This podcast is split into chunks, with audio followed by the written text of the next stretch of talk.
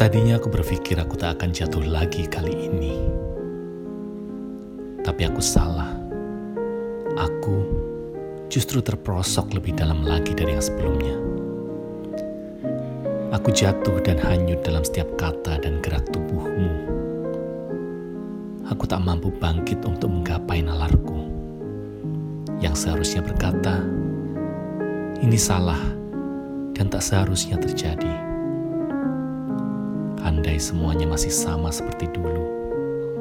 Semua, kecuali rasa kita, yang kini mekar saat semua pintu telah tertutup.